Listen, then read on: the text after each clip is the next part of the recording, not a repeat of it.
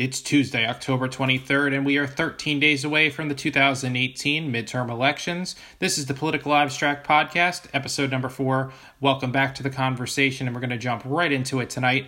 You know, last night I had to make a decision about whether to watch the Trump rally or to watch my Giants on Monday Night Football, and, and I went with the Trump rally. I was. Um, posting along with a lot of you guys watching last night on Facebook.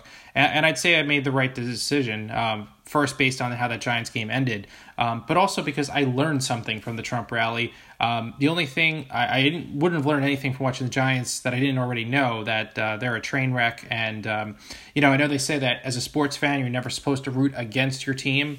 I have to disagree with that. I say, you know, burn it to the ground. Uh, just a total fire sale let's go two and fourteen, just completely bottom out and get a number one pick in the draft. But um, you guys are not here to listen to me complain about the Giants. You're here for the politics, and um, honestly.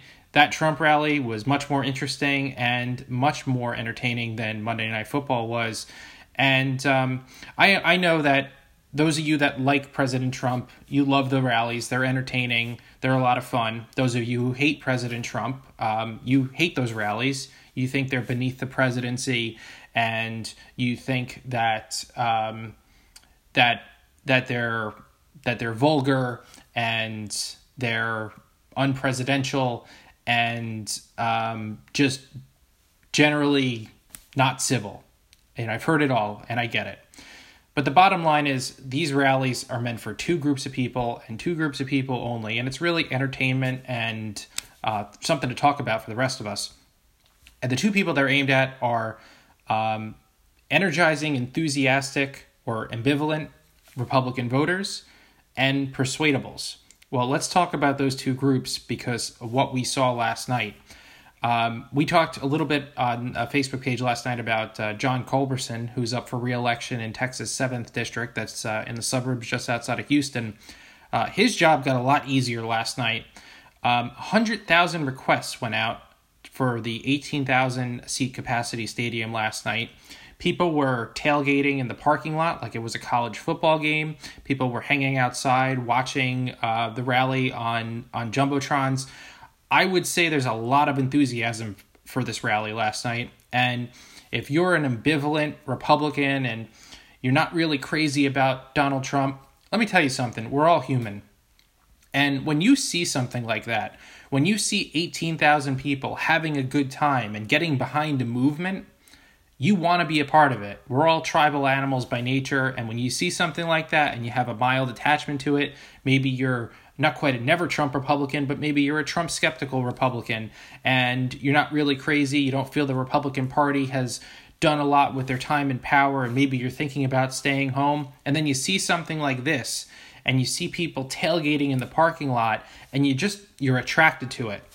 And that's really the advantage of these rallies is president trump is going around the country and he's going to very important um, states for senate races but also he's giving a rub to any congressional candidates that might be in nearby races as well.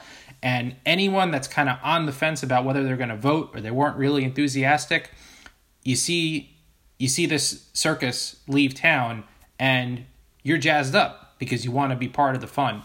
And uh, there is a certain science to it. You know, as far as um, persuadable people, I think that's more of an element of reaching people on TV than it is um, reaching people in the community who may be persuadable. But you have to remember, uh, I know Fox News carried this wire to wire. Um, I'm not sure if it was on the other networks, but it, people see clips of it. And uh, there are people all around the country that are still persuadable or maybe soft to who they're voting for. And if you listen to Pod Saves America, they'll tell you that nobody that votes for President Trump could possibly be on the fence or be thinking about voting for Democrats. You know, that that's completely untrue. Um, there were over 200 counties. Uh, I believe the count is more like uh, 250 counties that voted for President Obama twice and swung over to um, President Trump. They're called pivot counties. Uh, so there are a lot of people that were previously in very recent history voting for Democrats and then switched over to a Republican to vote for President Trump. Most of them are probably independents, they're not necessarily Democrats. But people's votes are much more fluid than. Um, than than we generally would think. It's just that they're clustered in very specific parts of the country. Uh, a lot of them are districts with a lot of white working class voters. Those tend to be the people that swung back and forth between Obama and and Trump, and um, these people are watching these rallies. And uh, let me tell you something. You know, we kind of have this image that we created of the person who's undecided uh, who they're going to vote for up until they go into the booth. And they're sitting at the computer and they're studying all the issues and looking at the talking points of the candidates. That's not really how anything works. The truth is is that the most educated the most informed voters are also the most partisan. So if you have any attachment to politics is this is something that you watch all the time. If you're a regular fox news viewer or a regular cnn viewer you probably knew a long time ago who you were going to vote for in two weeks but the people that are not as informed, that um, aren't really crazy about keeping up with the circus, they're not into the issues, um, they do not um, they they do not vote necessarily based on the issues. A lot of it is just based on a visceral reaction or a gut feeling, and I think this is impossible to prove um, with data, but I think that a big reason why the late deciding voters in 2016 broke heavily towards President Trump is that you had these two completely different dynamics in play. Um, the Hillary Clinton campaign at that point, she was just dragging herself to the finish line. The James Comey letter had just come out. Um, a lot of people were kind of holding their nose and voting for her in the first place. It was kind of something you felt you had to do to stop Donald Trump. And then on the other side, you had people that really seemed to be believing in this movement. They were at these huge rallies, having a good time, a lot of energy, a lot of positive emotion. And I think people that were kind of on the fence, that aren't complaining about the issues, they may say, well, you know what? President Trump's a little bit vulgar, but uh, Hillary Clinton is corrupt. And um, I don't really like either one, but you know what? People seem to be getting behind this guy and I want to be part of this and I vote. And maybe that's not how it should be. Maybe we all should sit down and we should study the issues. But the fact is, perception matters. Uh, in politics, I say it's 50% substance, 50% branding. The only reason why John F. Kennedy is, um, or why the Kennedy family um, has the prestige it does, is because uh, JFK's father made the decision that they were going to sell him like he was a commercial product. And that's exactly what they did. And JFK became a brand, and unfortunately, his life was cut tragically short. But JFK became who he was in the Ameri- in in America's culture because of the way that he was marketed. And President Trump, um, I know he gets a lot of grief because he said some products that didn't work out. You know, Trump vodka is not a thing anymore. It probably was not a good idea to sell steaks at uh, the Sharper Image, but President Trump is really good at at uh, one thing in particular, and that's branding. And that's really what built his real estate empire. Was you were willing to pay more to stay in a Trump hotel, or you were willing to stay pay more to live in a Trump building because it was marketed and branded as the biggest and the best and the most luxurious. And that's kind of how he's branding his campaign. He's branding it as a victory lap for America. If you notice something really subtle, he's gotten very good at not talking about himself and giving himself credit. Remember back at the uh, Republican convention when he said, I alone can fix this, and it was a little bit of an off putting message. Now he's talking about the American accomplishments in the economy and people benefiting from that, and America is stronger and, and more respected around the world, and we need to elect Republicans to keep going. And it's a feel good message. I understand those of you who do not like President Trump, you don't necessarily feel that way, but you have to look at it through the eyes of an undecided voter who's not particularly attached to either party. And right now, I think there's more positive momentum and more feel good vibes coming out of the Republican side because Republican candidates are now so heavily branded with President Trump than they are with the Democratic side. And I'm going to talk a little bit more about that in a minute and how the issue of illegal immigration plays into that. But you have to remember that um, that people make decisions um, about who they're going to vote for based on um, based on feelings and wanting to be part of a winning team. It's not always about the issues, the branding and the perception of the state of the campaign. Um, it really does matter. And President Trump, to his credit, he's been able to do something that President Obama wasn't able to do. By the way, all the things that I was just talking about with President Trump and being able to create a brand and a perception of this positive movement, that's everything that President Obama did in 2008 and was able to recreate in 2012. But President Obama was not able to transfer that enthusiasm and those feel good vibes to Democratic candidates running for Congress, which is why Democrats got wiped out in 2010. There was not a lot of enthusiasm for people to go out and vote for their Democratic candidates, even if they were going to go and vote for to reelect President uh, Obama two years later. President Trump is actually transferring the enthusiasm for him personally to Republicans running for Congress, and that's an accomplishment and um, he deserves a lot of credit.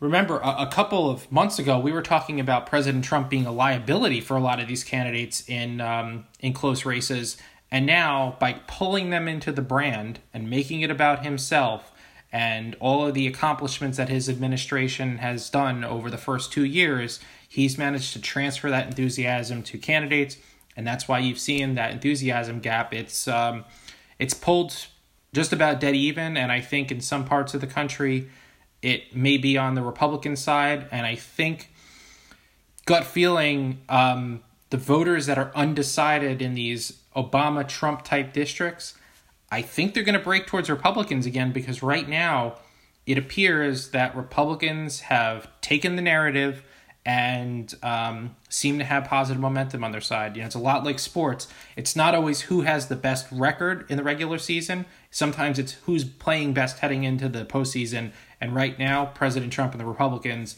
are um, are out competing the Democrats. And a big reason for that is the narrative shift that's occurred um, in part with this caravan that's working its way up through Mexico.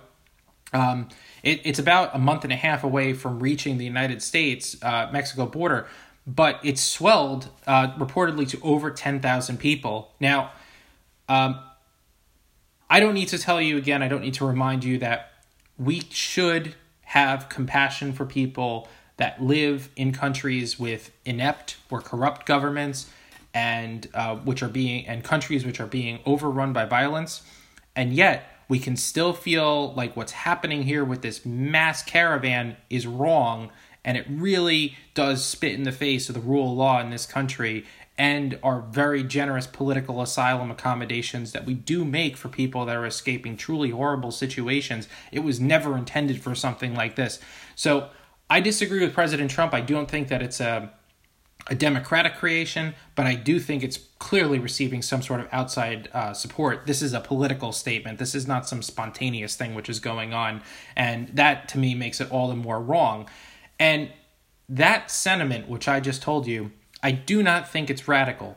And I think it's probably something that about 70% of the population could relate to that we're all for legal immigration. We understand the benefits of legal immigration and people coming here to work and sending money home to their families. That's all great stuff. That's what makes America as great as it is. But people should come here legally, or they should come here through the proper channels if they want to come and um, and uh, declare political asylum. They can go to any American embassy. That means it could be anywhere that's in uh, Me- that's in any other country. They could go to a U.S. embassy that's in Mexico, or they could come to the border and present themselves at a legal port of entry um, if they are truly escaping persecution or some sort of uh, systemic discrimination from their homeland and uh, they need to seek political asylum in the United States, we absolutely should be accommodating, but people must come here legally. I think that's a very reasonable viewpoint. And um, again, when you're talking about people that are still undecided, you're talking about a lot of um, I keep I'll bring back the saying again. It's Obama Trump swing voters, and a lot of people that are white working class type voters, and I think it's off putting that that very sensible position now seems to be out of the mainstream of the Democratic Party. That if you have a sensible viewpoint, but you feel very strongly that's what's happening with this caravan is wrong, that it does not respect the rules and laws of our country, um, that somehow that is not uh, an acceptable position and you you're and I'm not saying that it's not coming from me it's because Democrats are completely silent on the issue. So you have President Trump saying this is wrong we're not going to let them in we need to do something about this we need to build the wall we need to secure our border. And Democrats are basically sitting around with their hands up saying well, I don't know what to do. I mean that's really have you seen a Democrat on TV talking about this caravan? I have no idea what their plan is for border security and it's because the mainstream moderate Democrats are running scared from the leftist base that's controlling the money flow into the party and the enthusiasm because the party uh, infrastructure has basically turned over all the influence to the Bernie Sanders, Elizabeth Warren, uh, far left wing of the party. And now, if you're a moderate Democrat and you want to make a case for hey, maybe we don't need to build a wall, but we should come up with a funding package for border security and send money to these Central American countries so maybe they can strengthen their own governments and people don't need to leave. Um, there's really no place for that right now. I have no clue what the Democrats' plan is. So President Trump is out in front on this. And this is the dominant issue right now. Democrats are sitting on their hands. They don't know what to do. And by the way, that's how you know this is not a Democratic conspiracy theory that they've put together this mass caravan, because this is the last thing that Democrats in swing districts want to see. Believe me. Because the last thing they want to do is answer questions about illegal immigration. You know, when, when illegal immigration is not in the news, it's very easy to write off the things that President Trump says as fear mongering and taking advantage of the situation and um, creating scapegoats and all that. But when you have images of people breaking down gates at the Mexico Guatemala border and rushing through, and this mile long caravan, you know, it, and that term caravan is problematic. You know, caravan, the idea is that when people would make this long trek from their home country to the United States to seek asylum, they might they might group together in a group of 50 or maybe 100 because there's obviously there's safety in numbers when you're talking about um, when you're talking about such a dangerous trek. Uh, this is not you know i keep hearing that these caravans happen all the time. Uh, unless i was sleeping something like this has not happened in a very long time if ever. So this is definitely a different type of political statement. So there is no way that democrats would invite something like this because it's totally putting them on, on the defensive, and they don't have an answer because the only voices in the party are the ones in the far left that are saying, "Oh, we should just extend asylum to all these people. They're coming in, and there's no room for that sensible middle." Middle, and and that was not even the case even ten years ago. Remember the uh, the original Border Fence Act, which was passed in 2007, signed into law by President Bush. I believe that passed the Senate with 70 some odd votes, and the majority of Democrats supported it including Chuck Schumer, Hillary Clinton, Barack Obama, all familiar names. Back then, it was not considered racist or xenophobic to put up a physical barrier where it made sense on the border. But now, if you're a Democrat and you do that, you get pushback because you're buying into the Trump agenda. So Democrats have really done this to themselves because they've outsourced the issue of illegal immigration to the far left base there's nowhere left in the middle. So when you have an issue like this, you can't talk about serious solutions. And Donald Trump and the Republicans get to control the narrative. And that's what's happening here. Now, I'm talking about people that are still undecided voters and why this is so important. Um, there's a lot of issues and a lot of things that people care about, but not everything is a visceral issue. Not everything has powerful images, and not everything directly impacts people. So, for instance, you may support Medicare for all, or you may support a Medicare buy in, or you may support the Affordable Care Act, but the fact is, 90% of the population does have health insurance. So, until you're faced with a critical emergency, you're not really feeling the impact of the health of, of us not having the health uh, insurance system that you may support.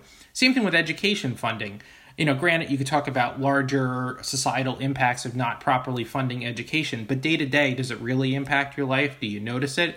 Maybe something you care about, but it's not something that's tangibly affecting your life.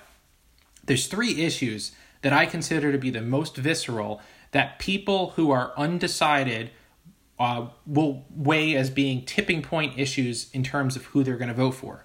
Uh, the first is terrorism. We saw that obviously with President Bush after 9 11, when um, during the midterms 2002, Republicans actually gained seat in the House. President Trump won re-election. Uh, President Bush won re-election fairly easily in 2004 on this issue of safety and security. Even if people were not crazy about the war in Iraq, suburban voters they felt that President Bush had kept us safe.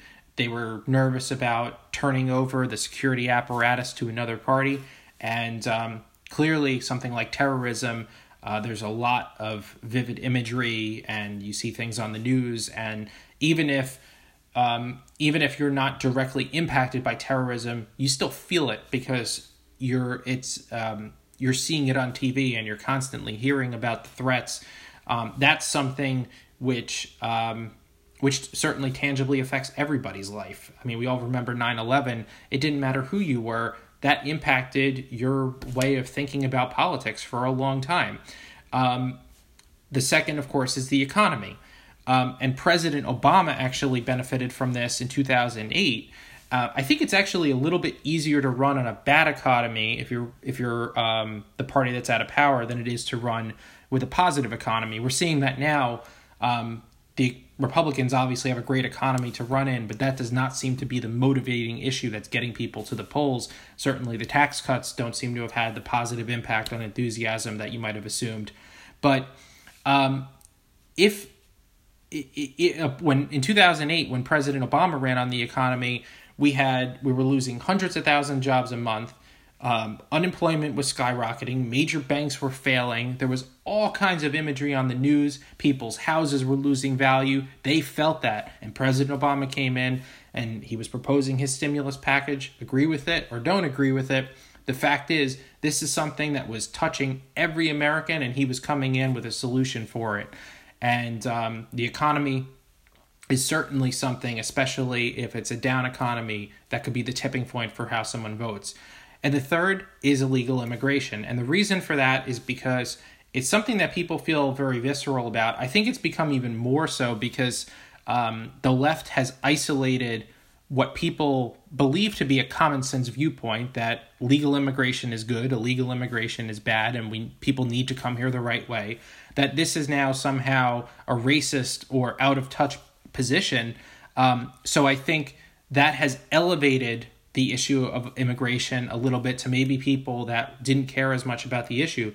But certainly, when you see people at the border and you have statistics about people coming in illegally, it's a very visceral issue. And there's a lot of powerful images that go along with it. And certainly, I don't care who you are, if you care a little bit about the issue of illegal immigration and you see 10,000 people marching in unison coming to our border saying we're going to come into the country legally or illegally, that's going to spark a reaction from you.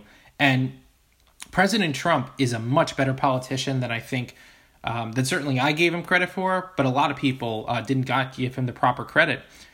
He's understood this the whole time. He's wanted to make this election about illegal immigration. The issue with that is, as I said before, when it's not in the news, it's very easy for Democrats to write it off as fear mongering and scapegoating a certain population. But when it's in the news in a big way like it is now, it's very difficult for the other side to say the president is unreasonable or he's trying to distract or he's throwing up a red herring hoping that you look away from other things because you can't deny this is an issue and Trump is the only one out right now that's talking about ways to address it. He's talking about building the wall, changing our immigration laws. Um, and again, when it comes to solutions for how to deal with this issue, he's the only game in town because Democrats right now are sitting on their hands. And uh, it, it's just unfortunate because I think something as serious as the issue of immigration, and again, I would love to see the. Um, the immigration system expanded so that we could allow more people from Central America to come here on work visas and things like that. I, I think there's plenty of room for a lot of these people in the economy so long as um, so long as they're um, they're not criminals and I'm sure 90% plus of them have no criminal background and would just be law abiding citizens but you can't have people coming here in large groups because the nature of that is it overwhelms our asylum system, it over overwhelms our detention system for people that come into the country illegally and are waiting for asylum trials. And then we're right back to the same situation where uh, we're getting Republicans are getting demonized for separating parents from their children when federal law only requires children to be held for 21 days. So it's a no-win situation when you have this mass immigration. And and I stand by uh, a status update from the other night. I think President Trump should respond to this uh, with an executive order that we will not grant um, political asylum to anyone that participates in one of these mass migration events. Plain and simple. If you come here in a conventional caravan and you come here with a group of people that are escaping persecution, that's fine. But 10,000 people, that's not a caravan. Again, that's a political statement. And um, uh, Trump has been right in front of this, and he knew that this was going to be a winner for him politically, and uh, he's completely put the Democrats on defense. So that's why this caravan has been so important because it really it's taken whatever undecided voters are left or people that have soft attachment to either party, and it's brought them um, a, just a very visceral issue to the forefront that I think is going to be the tipping point for a lot of votes. It's only two weeks before the election, so this has really been the ultimate October uh, surprise for President Trump and the Republicans. And my guess is that you're going to see a lot of these um, abstract 15 type districts where a lot of them have a history of voting Republican, uh, long history of voting Republican, or Republicans have voter advantage, you're going to see a lot of those undecided voters break towards Republicans. And I think the race um, for control of the House is going to be much tighter than most people are predicting. And um, uh, I, I, I think Republicans are going to surprise a lot of people on election night. The math is still against them, and they're only um, a handful of up, upsets in Republican leaning districts away from losing the House, and Democrats only need a 23 net seat gain. But I think it, it really could be within you know five to ten seats either way, and at that point, that's not a very strong majority, and um, that's not a wave. That's historically what tends to happen on the president's first midterm year. So that would be um, quite the moral victory if Republicans escape with a very slim Democratic majority. And um, if that happens to be the case, I think it's going to be because they got a lot of momentum heading into the home stretch here, both from Trump's rally and the enthusiasm that that's creating, and also now illegal immigration being brought back to the forefront. And uh, before we sign off tonight, just want to take another look at the generic ballot. Um, right before recording, I took a look. Uh, the Real Clear Politics generic ballot average is has the Democrats ahead by 7.7 points that's been pr- fairly steady. I think that's probably um, about where it is. Um, I would expect on election night Democrats to win somewhere between six and eight points. Uh, but I think the generic ballot, it, it's really overstated. Again, it doesn't matter if in a Democrat plus 30 district, if the House candidate wins by 50 points or 60 points. Um, it matters what's happening in the individual districts. And that's why I've been highlighting these abstract 15 districts so you can kind of separate yourself from the noise of the generic ballot because that that's like um, the 2016 election all over again. Uh, the generic uh, the head-to-head nationwide polls were not that far off. Hillary Clinton did win by uh, three to four points, but it was what was happening in individual states that really mattered. And that's what I'm trying to bring everyone's attention back here. I think that the generic ballot is the noise, and the signal is looking at these individual di- districts. And um, Republicans are hanging in there um, much better than um, we would have thought they would have been a couple months ago, which leads me to think that it's going to be a very close race for control of the House, and Republicans look in great shape in the Senate. Um, in fact, it looks like Indiana might be drifting in their direction. I think Florida and Missouri are going to be the um, the two states that are we might be up late counting votes in on election night, but I believe Republicans there are heading somewhere between a one and four seat gain. Um, so they look great in the Senate. 538 only gives the GOP about um, a one in five chance, maybe a little bit less of holding on to the House. Um, that's because they weight fundraising data in their um, in their models And that's normally a really good indicator because if someone's giving you small donations, uh, it's very likely they're going to show up and vote for you in um, on election day. But the issue here is that both sides actually have done pretty well at fundraising, but Democrats have outraised Republicans um, on the candidate level a two to one. Now that does not account for things like super PACs and the parties, um, which I believe the Republican national parties are actually doing better in fundraising than the candidates, which could just be a reflection of Trump's where the energy is because um, when the RNC or the NRSC can fundraise, they have access to President Trump's signature, so they can send out appeals from President Trump. There's more enthusiasm for something that's come from Trump than there is from the congressional Republicans. That could be part of it. But there's no doubt there's a lot of grassroots enthusiasm for these Democratic candidates. But I think the fundraising data might not be as important as people are making it out to seem. Yes, a lot of candidates have raised a lot of money on the Democratic side, but the key with fundraising numbers is it only matters so much as you have enough money to get yourself on TV and get your name out there. And if you're incumbent, that doesn't matter as much because you have your universal name ID in your district. If you're a challenger, it's very important that you have a lot of money to get on TV. But if one candidate's able to run five ads and the other's able to run one, I think that's a problem. But if one candidate's running 10 ads and the other's running five, is that really that much of an advantage? I don't think so. I think there's a point of diminishing returns there. And I'm wondering if that's what we're seeing with the Democrats, with um, many candidates raising over $2 million, which is almost unheard of for uh, congressional races. Um, now, granted, that money allows you to do other things. It allows you to open up field offices and hire more staff. And there's no question you certainly would have more money than less. But it's not like the Republicans don't have enough money to compete. It's just they have not done as well at, with the grassroots fundraising.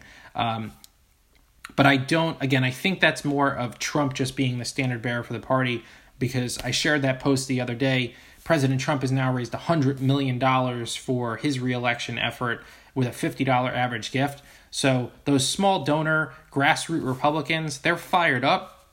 They're just supporting anything that's branded with Trump um, as opposed to their quote unquote generic uh, Republican candidates. So I wouldn't pay too much attention to the fundraising. I think it's a little bit overstated. And I think that's why when you look at 538, they're saying uh, an 18 to 20% chance of the GOP keeping the House. I put it as a 3 in 10 chance because I'm looking at the polls on the individual level. And, um, and these are places where, which have voted for President Trump, um, which voted for President Trump mostly in 2016. And um, I do believe that those fringe or detached Republican voters are becoming activated because of all the enthusiasm and um, I think the right issues are in place where you're going to see those undecided voters who maybe wait to the last week or two or two weeks to make a decision that you're going to see them start to break towards President Trump. So I would love to hear what you guys think. Um, if you're new to the Political Abstract podcast, head over to Facebook and look up our page. We are the Political Abstract, and we're dedicated to providing honest conservative commentary, but fair, intelligent information. And our ultimate mission is to facilitate debate on all sides of the spectrum and uh, try to get people talking in a civil, intelligent way. And uh, we hope you're enjoying the podcast content. I've had a lot of fun um, doing this and, and bringing it to you guys. And um, I'll keep watching as we are less than two weeks away from Election Day 2018. It's uh, it's going to be a heck of a stretch run, and uh, I'm looking forward to enjoying it with you. Take care, have a great night, and I will talk to everybody real soon.